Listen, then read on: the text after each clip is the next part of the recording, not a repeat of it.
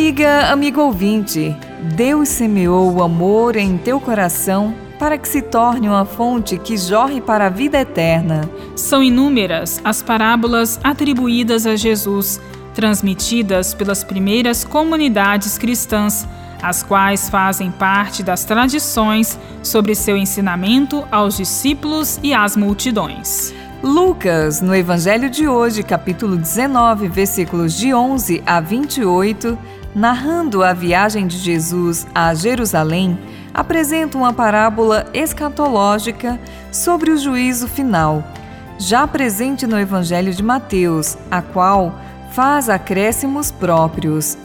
Um homem nobre, rejeitado contudo por seus concidadãos, partiu de viagem para ser investido na realeza Antes de viajar, determina a dez servos seus que façam render um dinheiro que deu a cada um deles. Ao voltar, como rei, este homem chama os servos para prestar contas. Os primeiros que se apresentam conseguiram um grande rendimento para o dinheiro daquele homem e são promovidos. Porém, chega um servo tímido e temeroso que, não querendo arriscar, esconde dinheiro e o devolve tal qual o havia recebido. Este é humilhado, chamado de mal, porque não fez o dinheiro render juros no banco, e é despedido pelo novo rei, o qual, em seguida, manda exterminar seus inimigos. A parábola, em sua imagem, centrada em um homem poderoso e ambicioso de lucro, retrata uma sociedade onde predomina a ambição do dinheiro a crueldade e a violência. Em seus detalhes, ela parece ser uma crítica a esta sociedade ambiciosa e opressora.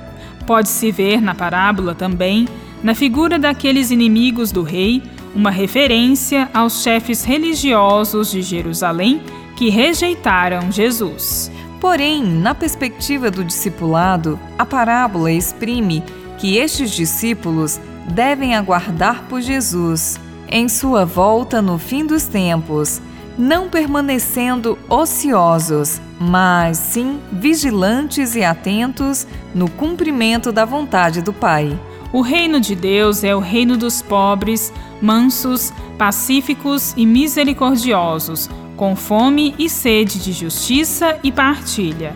A comunhão de vida eterna com Jesus e o Pai se dá na prática do amor que nos faz sair de nós mesmos para colocar-nos a serviço da vida, onde ela estiver mais ameaçada e fragilizada.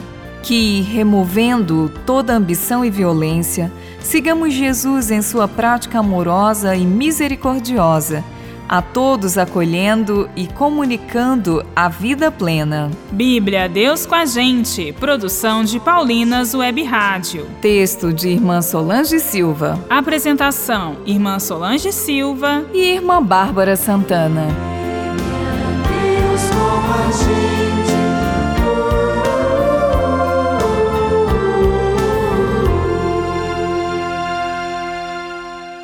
Você acabou de ouvir o programa Bíblia Deus com a gente. Um oferecimento de Paulinas, a comunicação a serviço da vida. Sem o amor e sem a graça de Deus, nós nada somos. É o que canta Johnny Mendes em sua nova música e clipe, Só a Tua Graça. Só Tua Graça me basta,